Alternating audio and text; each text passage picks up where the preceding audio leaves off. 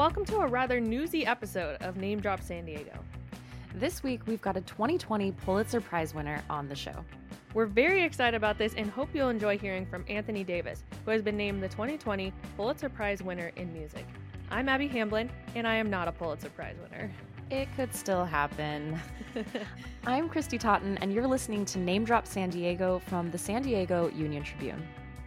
Anthony Davis is well known for his talents in many areas, including orchestral music and jazz. He teaches at UC San Diego, and his work in opera has explored some well known events in history. Davis won the Pulitzer for composing The Central Park Five, an opera about five black and Latino teenagers in New York City who were wrongly convicted after a white woman was attacked in Central Park in 1989. The case never lost its relevance, and there is even a recent Netflix series about it called When They See Us. Davis's other operas include X, The Life and Times of Malcolm X, Tanya, a story based on the kidnapping of Patty Hearst, and Amistad, about a slave ship in 1839 and the U.S. court case surrounding it. Davis called us from home in the week following the Pulitzer Prize announcement to talk about his interesting career in music and much more. First question we have to ask is How are you doing? Everything going okay with you this week? Yeah, everything's fine. It's great. Um, yeah, so so it's been been quite a quite a week. Yeah, Yeah. congratulations. Well, thank you, thank you. It's it's been exciting. Also, hearing from a lot of people I haven't heard from in a long time. Oh, I bet. So I read that you found out you won the Pulitzer when a friend called you during a Zoom meeting. What was that like? That was pretty funny because um, I was on a I was having a faculty meeting uh, for the music department at UCSD, and I um, I noticed there was a phone call from New York. So I thought, well, maybe I'll just pick it up for a second, say I'm busy, and I'll call him back. So I picked up, and Frank Oteri, who's from New Music USA, said, um, "Well, congratulations." And I said, "For what?" And they said, "You you you won the Pulitzer Prize in music." And and I said, "What?" And then I then I called my wife Cindy, and I said, uh, "Cindy, I won the Pulitzer Prize." And and um, I didn't realize I had left the mic on on the Zoom, so I I love the, the meeting. So that's amazing. You really find out at the moment it's announced. They don't like give you a heads up beforehand. No, there's no heads up. I mean, I think it's just announced to the press. It's just like it, and so the press knows, and then uh, you know people find out from from that from the press release. But but uh, yeah, so it's kind of a very different way to find out than you know having a private call from someone or something. What a day. I just it just I can't imagine what that was like. Just a full day of excitement probably. And and since. I mean, we're talking to you now about it. Yeah, no, it's, it's it was it was exciting. It was it was pretty pretty. It was it was amazing. You know, and it and it caught caught me completely by surprise. I didn't know what was coming or what was happening. Okay, so let's listen to a clip from this award winning opera. The Pulitzer Prize Board described the Central Park Five as a courageous operatic work marked by powerful vocal writing and sensitive orchestration that skillfully transforms a notorious example of contemporary injustice into something empathetic and hopeful. Here's Kevin's aria from the Central Park Five.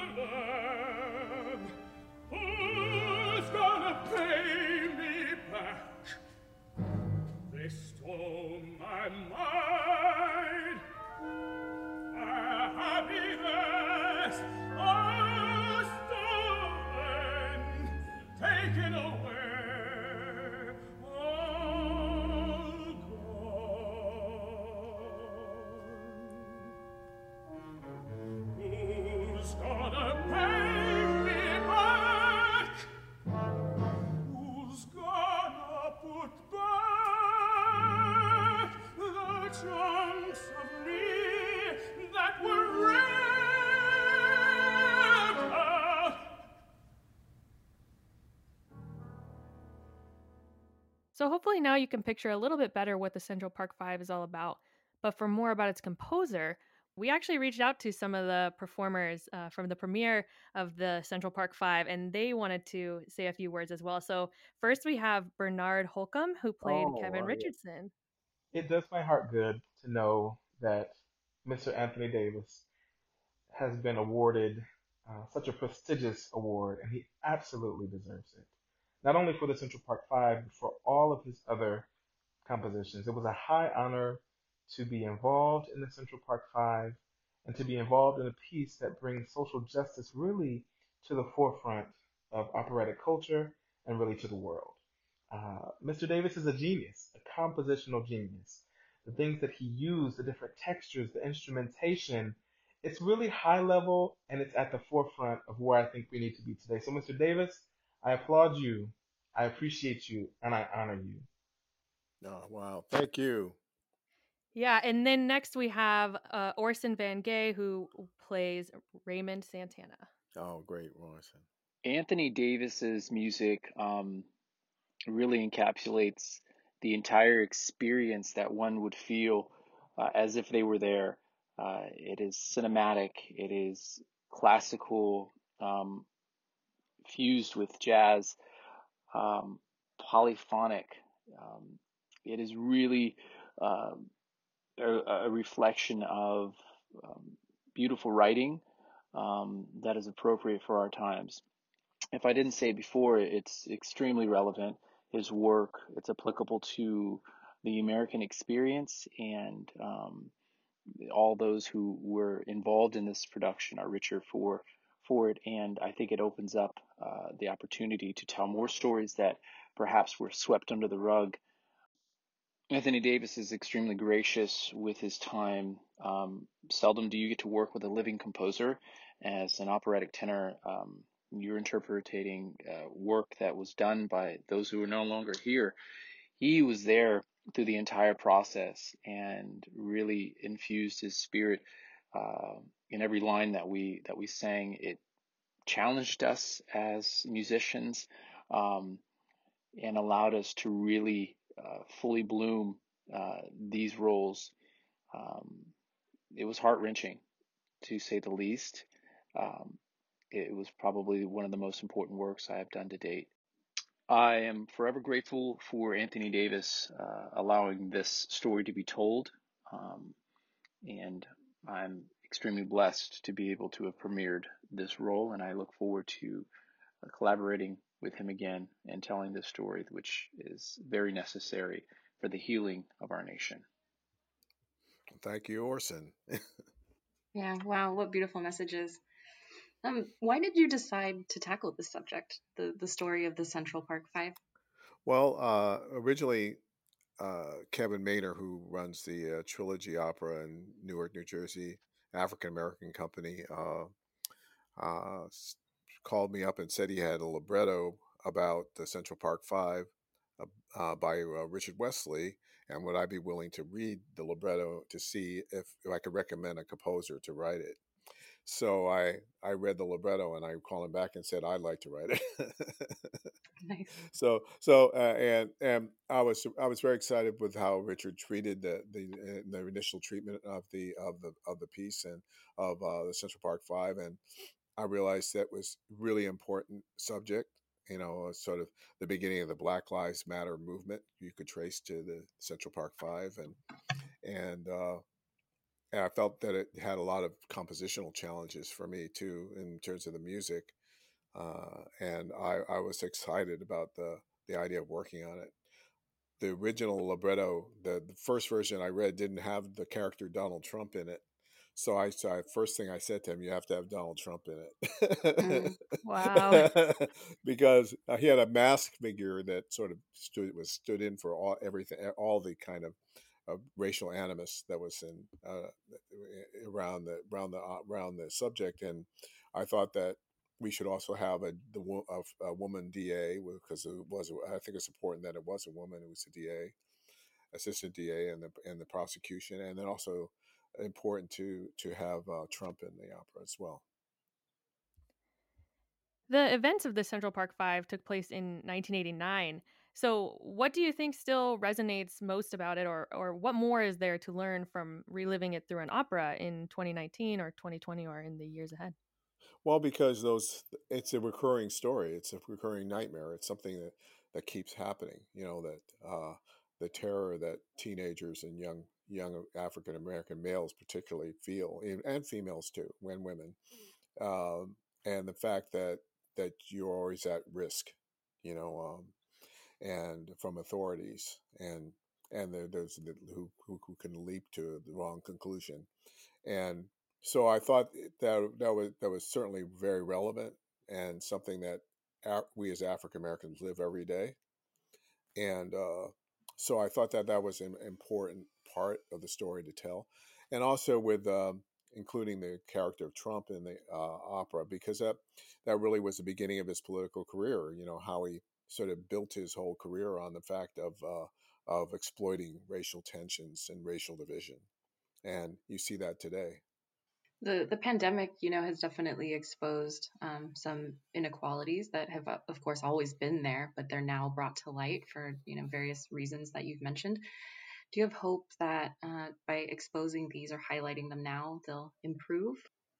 Yeah, well, I think so. You have to always, I think, as an artist, you have to bring light to things. You have to show things in their real light. I mean, also in this case of the Central Park Five, I really wanted the audience to identify with the five, to imagine that they are one of the five, or one of their children is one of the five, and and that that could reach across, reach across the racial lines, you know, in terms of you know that uh, that identification, you know, since the sense of as we realize, as we we kind of experience empathy we it, it, it I think can can help change the attitude of people toward uh, toward issues of social justice, and that to realize that uh, you know it this you know the issues of social injustice didn't didn't end when Obama became president. You know, I mean we're not in a post-racial society. I think no one is arguing that today. Getting to know you a little bit more, the person behind this wonderful music, how did you come to know and love opera? Well, uh, that's interesting. First, I was I was enamored of the idea of opera when I was uh, uh, tenth grade. I lived in Italy. I lived in Torino, Italy, and uh, and I unfortunately I didn't get to go to an opera then. I was we we were gonna we were almost gonna go to La Scala to see an opera, but I think it didn't didn't quite happen. But mm. I uh, but I, when, I was, when I was in school in Italy, I, I had this wonderful teacher who uh, uh, taught a philosophy class, and uh, he introduced me to works by Nietzsche and Kierkegaard, and particularly The Birth of Tragedy by Nietzsche, um, and Either or by Kierkegaard, and so, and both of them taught discuss opera and the issue of opera, and particularly with Nietzsche, I became uh, fascinated with the idea of uh, the what he described as the binary of the uh, Dionysian and the Apollonian. You know, the art of form and the art of you know in kind of a passion uh, in, in the spirit of revolution. So when I thought about it, he was trying to, in a way, set the stage for his defense of Wagner, and we, which he, he would later repudiate Wagner. But but uh, I thought that what he was describing was the potential, really, of more of American music than of German music, because I thought of the idea of the uh, our African heritage that's part of Amer- part of our music, and then also the European influence. So that so I thought that an, an ideal op, American opera would combine the African and the European, and and so so also bring the bring the the uh, the concept of the of the improviser into the opera as well, the, the improvisational traditions we have here. So so that was the kind of philosophical platform that that that sort of really brought me to to be, become interested in opera. And then then when I went to Yale, uh, went to college, I um, took a class in 19th century music that was taught by a Wagner scholar. So I was introduced to Wagner's operas, and uh, so I became very interested in that. And then I I subsequently, you know, started when I moved to New York. I started going to uh, see uh, some operas, and you know, particularly Berg's uh, Lulu and Wozzeck, and um, that. And then my wife now is uh, my my my wife's an opera singer, so she introduced me a lot to all the Italian operas, etc. You know. One thing that strikes me about your work, and maybe it's just because I'm not that familiar with contemporary opera, though, is how um, you tackle, you know, news stories, stories of racial injustice. Is that unique, or am I just not very well versed? Well, I think it, I think it was unique at the time. I, I mean, I when I did X was my first opera in 1986.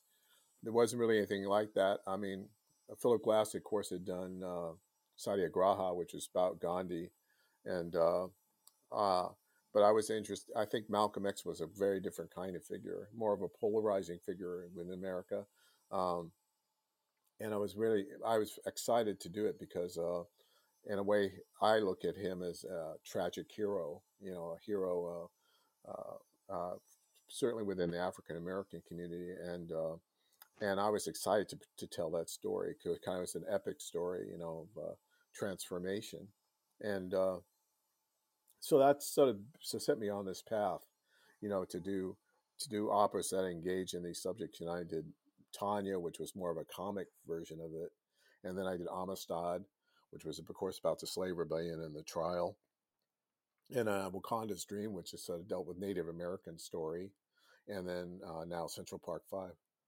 I'm curious what it's actually like to write an opera. Uh, like I've been to a few, you know, uh, what is it what goes on behind the scenes? Like what is a day in the life of Anthony Davis writing an opera? Does the libretto come first and then the music? Is it different every time? Well, usually like? libretto comes first. I mean, I found that uh with X it was some of the X was written before the libretto and that made it harder to do. So I learned that it's it's better better to have a some kind of coherent idea from the libretto already and then then when you write the music it it, it kind of makes more sense because also you to just make up words to music unless you're Ira Gershwin you know it's like uh, I mean it's very it's very hard to uh, it's very hard to do that and and to tell a story really. So uh so I usually like to work with having a libretto written or at least having knowing what the an outline and a structure and then uh, working from word to word, you know, through in, a, in a, almost a linear fashion. Um, so I've, I've, I, I, I, prefer to work in that way, um, and then I I do edit the libretto as I as I compose. You know, sometimes to make things work, or also to sometimes if I'll, I'll call the press, I see I need more words here, or I need I, I make cuts or set, cetera. There are different things that happen because of the expedience of what's going on in the music. Yeah. Yeah, I'm particularly interested in um, Wakonda's Dream. I, I, I know that lots of uh, a lot of your operas focus on uh, current events or historic events, uh, but this one it seems like there was sort of an inspiration there from uh, the Native American community, and I just wondered like, did the sounds of of that community make it into that opera, or how did you approach two such unique sort of genres yeah, of did, sound? Definitely did. I mean, I attended. I, I had the good fortune of going to powwows so I went to uh, Ponca Powwow in Niobrara, Nebraska, which is the northern part of Nebraska near the Missouri River near South Dakota. And um, so I witnessed, I heard a lot of the honor dances. I saw the different, you know, different, and, and now powwows are more intertribal. They're, you know, other tribes participate that are not necessarily from that area. Uh, but I was particularly focused on the Ponca music. So, uh, and also I had the chance to attend uh, an all night teepee talk with the chief of the Lakota. So I was, uh, I was, and he, he, he told me about his, his vision quest when he was a child and how, you know, he was th- naked in the woods having to fend for himself in, at, at night. And so that was very exciting and, and also learning more about Native American culture and, and Wakonda refers to the the creation myth of uh, the Ponca, and, and, and, Wakonda is Wakonda dreamed the world. So in other words, the the world is Wakonda's dream. You know what happens. So in a way, you can look at Wakonda's dream as fate. You know what's fated to happen because he he sees everything that's happening. And and Lakota, it's Wakan Tanka is the name, but in uh, Ponca, it's Wakonda. And um, so it's funny that they they had the movie. They had Wakanda with an A, W A K A N D A, but it was Wakonda Right. is actually W A K O N D A, the Native American one. Um, and so uh, that was that was very exciting to me, and and uh, I'm part Native American too, so I was I had never really explored that aspect of my culture, you know. And my grandmother used to be really upset that I I had I always kind of identified as African American, and uh, she used to get upset with me because I, I was identified that way. So, but but I but I'm also part Native American too, and so I um so to to go to to to to witness and be part of that culture, and then um, uh, I had a good fortune when I when I was in uh, Niobrara. I met this um, woman who had a child who was uh, you know when he danced at the powwow, he always had black feathers. So I asked her about him, and she said he wears black feathers because he has sight and he sees ghosts and he speaks to people from the past. So that became the basis for the whole opera. You know how I the opera evolved. I, I had a child who could who had sight, who could see the past, who's who had a who was always talking with with Standing Bear. So the opera could address both Native Americans today and the and the past. You know, also uh, the Standing Bear story at the same time. So that was kind of interesting. And I and I worked with a wonderful poet, uh, Yusef Komunyakaa, on that project. did working on that project uh, bring you closer to that part of your identity? Yeah, I, I think so. I think it did. I think it did, and uh, and I felt uh, uh, and and it was really really it was really great. They also when we opened the show in Omaha, a medicine man came in and uh, uh, and and purified the the space first. So so they did that, and and then I and I had a a great time uh, visiting with um, not only the Ponca but the uh, Omaha and as and the Lakota as well. So um, and a lot and the tribes really embraced the show. So I've had a had a chance to to meet and and and and get to know a lot of the people involved in in in in, uh, in that part of the world and and even though my my heritage is more Cherokee, which is much a they call they call me landsman because I'm a it's, it's Cherokee, but so that's go was kind of um, but it was it was fascinating for me to to to learn learn more about it. So, how do you put that influence into an opera? What does that actually sound like in Well, uh, it's it's put in a number of ways. For one thing, um, I actually use the um, honor dance, uh, Ponca honor dance ends the uh, ends the opera. The as the opera ends, they they they're doing honor dance. That comes from when I was at the at the um, powwow. When someone dies, they what they do is the the chief walks with the widow.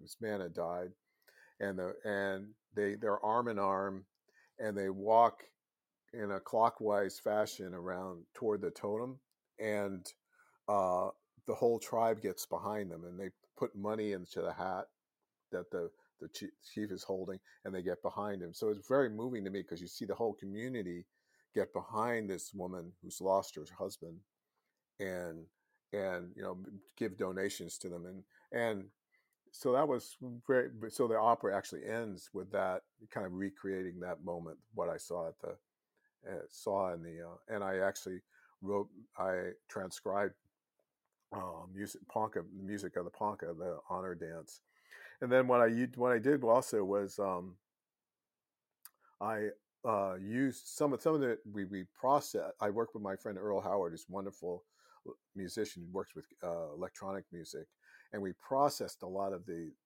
that that stuff stuff and that sort of becomes a part of the electronics of the score that's behind it.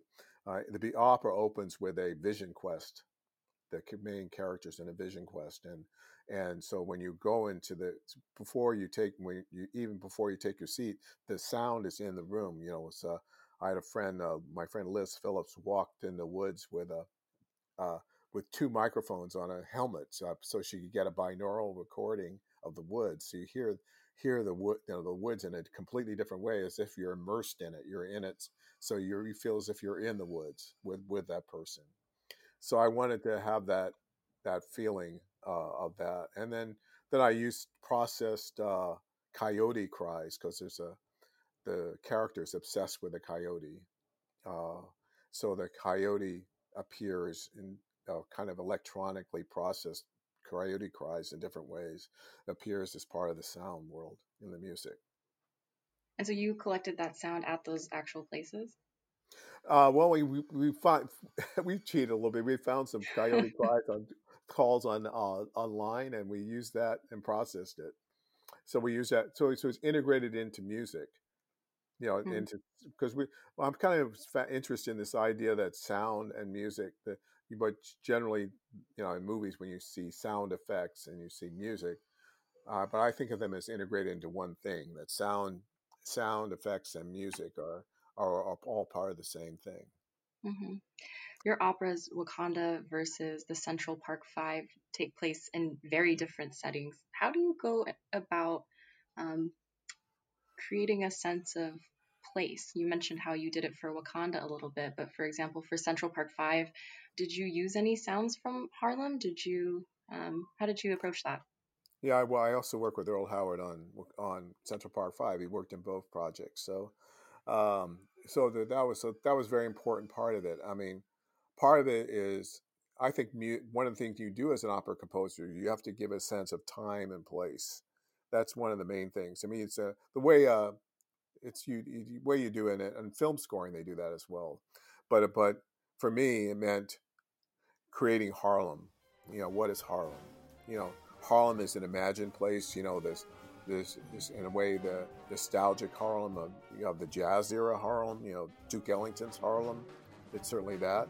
And I did in my music. I there are a lot of references to Duke Ellington and Billy Strayhorn and Charles Mingus, and so so kind of kind of capture what you know that that nostalgic Harlem of the past, and then the Harlem of that present of 1989 Harlem, you know where where hip hop was was just starting to to really go in the mainstream and be a whole hip hop revolution was happening coming from the Bronx. So so uh, I realized you know when, when for example when the kids went into um, the park, they, they this whole uh, they the newspapers picked up on one of their things. They, they they said that they were wilding in the park, right? You know, when they were creating chaos in Central Park, there was there was called wilding, and wilding actually was that they were they, they didn't hear they misheard what they were they were actually saying. They were singing a song called Wild Thing, which was a Total Mm, Oaks anthem of, of that was popular in 1989. So you see that the emergence of hip hop as as being important. So that that was part of the musical landscape too. Um, when I when they go into the park and the opera, I I did a, a I, I I kind of did an homage to uh, uh, Parliament Funkad- Funkadelic song, uh, "Who's Got the Funk." So I I did it with um with uh, uh yeah, with, with "We Are the Freaks." hmm. and as they go into the park and and i was trying to cap almost the way hip hop bo- always borrowing from the past. You always they're always sampling music of the past. Uh you hear you know you know riffs and rhythmic gestures and and vamps and stuff from other pieces you know they're mining it always. So i so i kind of did a parody a little bit of of of, of a p-funk anthem.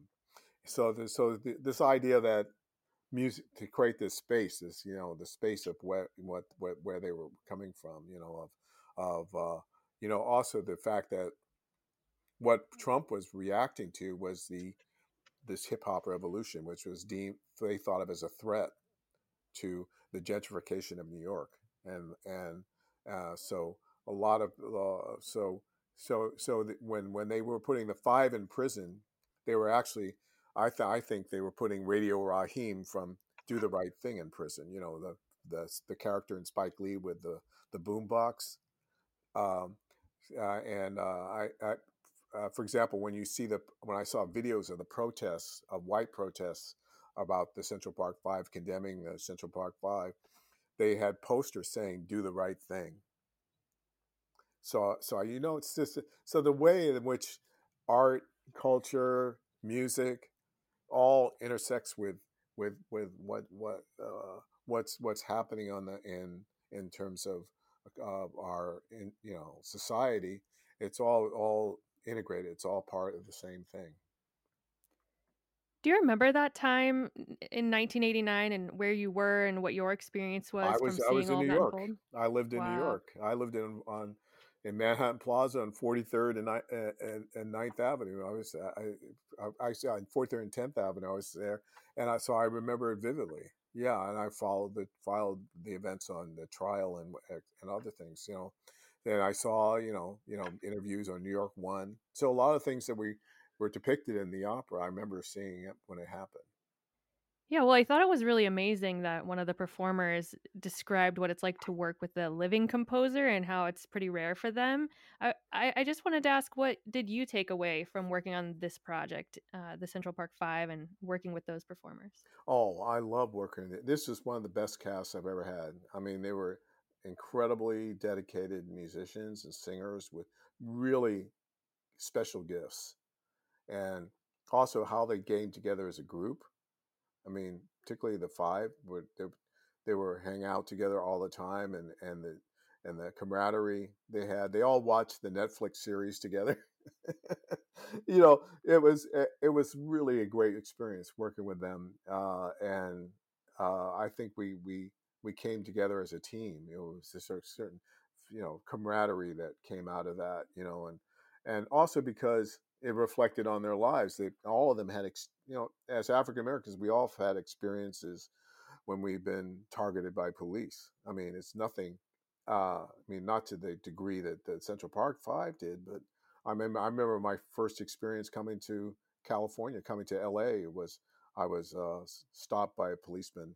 Um, this is when I was with my former wife and with, with a friend, an African American friend of mine, and, and we were just driving into L.A. Uh, and we were st- and the guy put his alarm on the car, stopped the car, and came in and asked my Caucasian wife whether whether she was okay. Oh my God. I mean, why was why would he do that? You know, because Mm, she was with two African American men. You could ask if she's okay. wow. But you're laughing about it. So, Well, no, it's it's funny now. It's it's it's funny now. At the time, it was kind of terrifying. You know, it's like, right. I mean, I, I'm sure if you were really mad at me, I hate it to say if she said no. Yeah. Oh, that's funny. Um, But did have you ever met the Central Park Five? yes, I have. I met all of them. I met them in in Los Angeles. They came for the ACLU an ACLU luncheon honoring them, and so actually my whole cast for, of the opera went to the luncheon as well as the cast of the Netflix series. Hmm. So there were so there were 15 people. the 15 were there, you know, the The five, the original five and the five from Netflix and the five from my opera, you know. So that was that was fantastic and I got, got to got to meet and talk to all all of them. What did you they just think of having an opera about their story? I think they were tickled by it. They were to think about, you know, how they would sound, you know, to, to be have someone sing their character. And and um I spoke a lot particular particularly with Yusef Salaam. I got to know, I knew Yusef's sister before. So we had we had we, we had a connection prior to that. So so it was it was really great to and they were really excited about it. So I hope they they didn't really get a chance to see the opera, but I hope to do it, you know, again so that they can see it because they were they were they were great, and it was great to to um, to meet them, and uh, also uh, the ACLU luncheon was so illuminating to see the work that the ACLU does, and uh, you know dealing with the immigrant issues and how detainees are treated, and uh, all the all the th- all the things that they have to they've had to do across, you know around our country to, to these days, you know. Um, you know the the assault of, of our you know civil rights that that has been part of the Trump administration for this for the last you know three years. I read one of your, um, or I heard one of your performers say something really beautiful about the work, which is that bringing the subject matter to the opera, you know, puts this story in front of eyes and ears that might not otherwise pay attention to it. And then the opposite is true. Putting this kind of story into opera brings people to the opera who may not have been particularly interested in the genre before. Was that your intention to be a bridge in this way? Well, I mean, I'm not consciously. I think think I think it's important that I I, I love that that happens because um, and I, I, I also, I, I think from the beginning, I thought about, you know, bringing a new audience to opera. You know that that opera, uh, that if you could write opera about contemporary subjects, engage in subjects that that people really care about, that that that that that that that could bring them into the opera. You know, um, and that happened when I first did X. I mean, um, at New York City Opera, actually, it was the most popular modern opera that was ever uh, performed at New York City Opera in the history of the company. And and the reason was, I mean, um, when I was, I remember the opening night of X, it was the fifty percent of the house was African American. It was sold out. It was unbelievable. I mean, Hmm. so the idea that fifty percent that, that that many African Americans would come to Lincoln Center for a show, I mean, it was very, very, uh, really, really, really exciting. And there were actually buses from Harlem coming down to Manhattan to to uh, to Midtown Manhattan for the show. So uh, I thought that was really uh, exciting and, and an exciting opportunity. I don't think City Opera really capitalized on it, unfortunately, in the future. You know, I think Mm. they could have done more. You know, afterward. Now let's take a listen to a clip from X, The Life and Times of Malcolm X.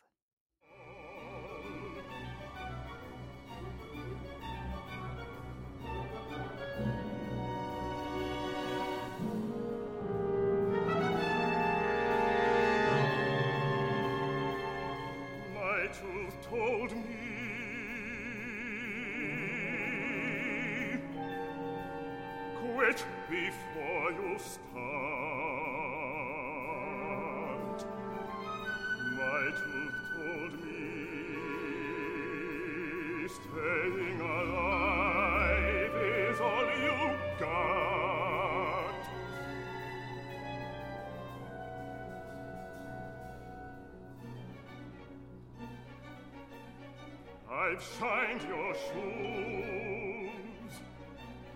I've sold your dough. Hold your bootleg. Laid with us a hope.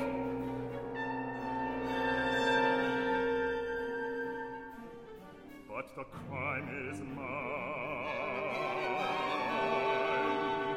I will do your time so you can sleep. Well, when you did the Malcolm X opera in 1986, the Long Beach Opera describes it as the beginning of a new American genre, so opera on contemporary political subject. And so they described you as really paving the way there. But what would you like to see with the future of opera, and what do you continue to try to do um, within opera? Well, I think think the future. I mean, there, there are organizations like Opera America is really involved in uh, uh, presenting opera and seeing opera, you know, develop in the future. Um, I think I think it has a very promising future. I mean, if we, if we let go of, uh, not mean not to say we shouldn't do traditional operas. I love, you know, Puccini or Mozart or whatever. That's great. But I think that also there's a there's a role for for more cutting edge new operas that that approach more controversial subjects, and also uh, uh, also new technologies for opera. I mean, this whole, for example, the for example, being in how we are in place today, you know, using Zoom or whatever. But you could do opera with, you know, in in different locations simultaneously. You know, you could do uh, have a piece that has, you know, um, telematic uh, ideas of you know having different places at the same time, etc. So there, uh, there, there are all kinds of ways in which we can expand on opera and try new things. And I think, I think there's an audience for that wants to see new things, wants to see new approaches to this genre. You know, not that are not just bound to what our uh, opera was in the past, but looking toward what it could be. And uh, so I think uh, so that that's exciting to me. I mean, also to make opera American. I mean, that's very important to me because uh, I mean, take this what it has was a European form and make it into ours, make it into something that represents our culture and our music. You know, and I think that's that's really important. And um, for me, that's been you know definitely bringing bringing jazz and and the influence of African American culture into opera and I think that that's very very it's very important for the future. Do you find resistance to that ever? I mean, I've heard that said, right? Like, oh, opera is more effective in Italian or or whatever. Are people Oh, resistant to that sure, you idea? get resistance.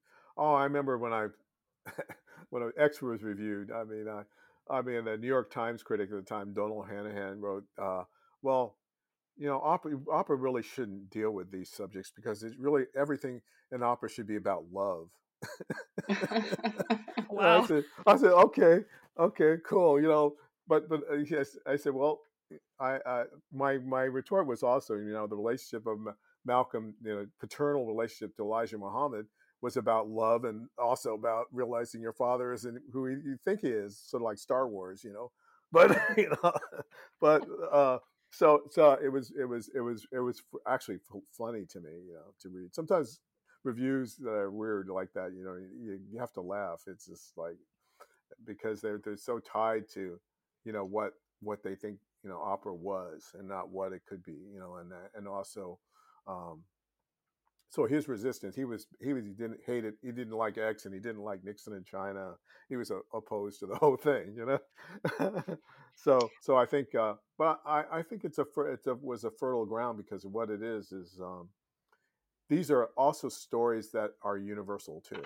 At the same time, there, uh, Malcolm's story was a tragedy, you know, uh, and he's a classic tragic hero. So, uh, and I think that that's that's why it that's why it works as an opera too, because opera also deals with just certain kind of archetypes, you know, uh, and certain uh, certain ways of. Uh, um, I thought I think sometimes when when I look at opera, this I always tell my students that the that the music has to have bloodlust. You know, something about it that that it has to be some consequence that justifies it being an opera. Ooh.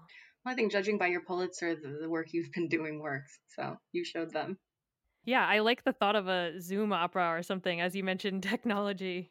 Yeah, definitely. I mean, I was thinking of uh, well, for example, there's a Bergman movie, Bergman movie like Face to Face, or or the the the it's very intense where they just focus on a face of a character. It was Liv Ullmann and Bibi Andersson, I think, and I and you could something like that could work as a kind of Zoom thing, you know, like where you're you're you're looking into the screen and having an intense dialogue with someone. And then in the in theater, you could see it as two screens of two people, huge screens of two faces facing each other. You know, it'd be kind of kind of interesting, like kind of psychological, different kind of psychological drama. You know. Yeah, I'd watch that. It uh it sounds like you got your next project figured out. yeah. Well, I like to do so. I like to do psychological drama sometimes. That's something I always wanted to do. It's it's so funny because people p- pigeonhole you sometimes. Say, "Oh, you just do political. You do political." So one one, one day I was I, uh, I met Ian Campbell about a number of years ago when he was running San Diego Opera, and I was trying to convince him to do commission me to do, and I, I had the rights to do uh, suddenly last summer as an opera, which was uh, Tennessee oh Williams, wow. and uh, so he said, "Well, your music, your music wouldn't be good for psychological stories. It's it's for political." I said, "What? Okay." Oh. I, I mean, it's that's so funny. You always have to be wary. You know, you just not just you know when you try to you try to because because you always have to find something new for you as a composer or as an artist. You have to find something that challenges you to do something different too. You know, so that's. But I think that uh, yeah, I hope I hopefully I'll do that someday because that's a be a I think a great opera too. Yeah, do you have anything in the works right now or anything new you're working on? I am working on things, but I don't have anything definite. I mean, this COVID thing has kind of put a hold on a lot of things. Uh, I'm doing. Um, I, I want to do a children's opera. Uh, with I'm working with a group in San Diego called Bodhi Tree about on an opera uh, called Pancho Rabbit and the Coyote. And Pancho Rabbit is a young rabbit who lives in Mexico, and his father's a migrant worker in California. And his father doesn't come home for Christmas, so he tries to go to California to find his father. And the coyote, uh, in return for food, tries to help him negotiate the border. And the border is guarded by snakes, and I think an orange snapping turtle. I'm going to add to that, put an orange snapping turtle in it. But anyway, so so but I I wanted to tell the story, kind of the border story through a uh, kind of the innocence of a children's story, but but have a but have a, a story, you know, uh, an opera about the issues of the border. Yeah, that's uh that would be a pretty interesting local story, definitely. Yeah, well, so we were hoping to do it in San Diego and Tijuana too, as well. Yeah, wow. as well. Well, your work has been, you know, played and shown all throughout the country. I mean, Nebraska, you talked about, and New York City. Uh, but you're here in in UCSD, and you've worked there for 20 years now. Is Yeah, that? twenty years. Yes. Yeah. What what appeals to you about San Diego? Why stay here, and what do you like about it? What doesn't? I mean, no, it's great. I mean, I lo- I love getting away. I mean, I was I moved here from New York in uh, end of 1997, and I was fried in New York. I, you know, New York, you you live and die with the New York Times. You're reading New York Times every day, and you know, it's like, and you know, as an artist, you're doing it, you're trying to do your thing, and it's so competitive, and just to get away from that and to be able to think and be able to realize and think about what you want to do in, in terms of your the direction of your art and also working with the wonderful wonderful students I've and colleagues I've had here at UCSD.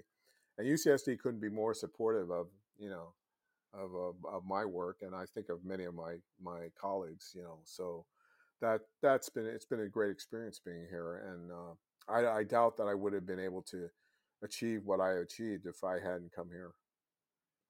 What are some of your favorite things about San Diego? Things that you do here that you could only do here? Oh, well, I just I love walking. I, I go out and walk in the park and do all that stuff. And uh, and I well, my son was a baseball player. Is a baseball player, so I used to go to his games all the time. You know, it's like from little league to uh, travel baseball, et cetera. So it was, it was a joy to just you know go like every day. You know, several days a week would be my wife and I would get ready and go to go to see see him play. Um, and then later, when he went to Cal, I went to University of California, Berkeley. I went to up there to see him play. Uh, so, so I think that you know it's been that's been that's been wonderful, and uh, and I have some amazing colleagues here. You know, I work with Susan Narucki a lot, wonderful singer here at UCSD. I also work with um, Mark Dresser, a great bass player who's been my my friend for like over forty years. I guess almost fifty years, and. Uh, we we we we continue to perform together, and play together, and uh, you know, working with great students too.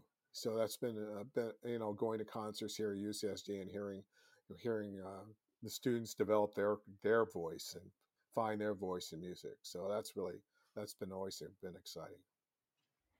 Yeah, well, that's a great list of people there. And since this podcast is called Name Drop San Diego, we like to end the show by asking our guests to name drop someone in the community here who is meaningful to them or maybe who even deserves the spotlight. So, is there, you know, out of all those amazing uh, musicians and people you worked with here, is there one person you'd like to mention? Well, I would say Mark Dresser would be one. Uh, and there's so many. There's Lei Liang, who's a big colleague of mine, composer. Uh, also, Susan Narucki, a wonderful singer. I mean, I the, the, I can name three. I don't know if you want one. you know, but but but but but I think you know they they they they, they contribute so much to San Diego, and uh, you know are are vital artists on the on the world stage. You know, and I think uh, you know they have a lot to offer. Sorry, you have to just pick one of them. I have to pick just one. kidding, just kidding. No, I'll, I'll pick Mark. Okay, Mark No. Dresser. I'll pick Mark. I mentioned him first. Awesome. Okay, well, thank you so much. This has been so interesting, and it's been great to talk to you and find out the person more about the person behind the prize. Okay, Yeah, great. thank you Well, for thanks so much. Yeah, it was great to talk to you.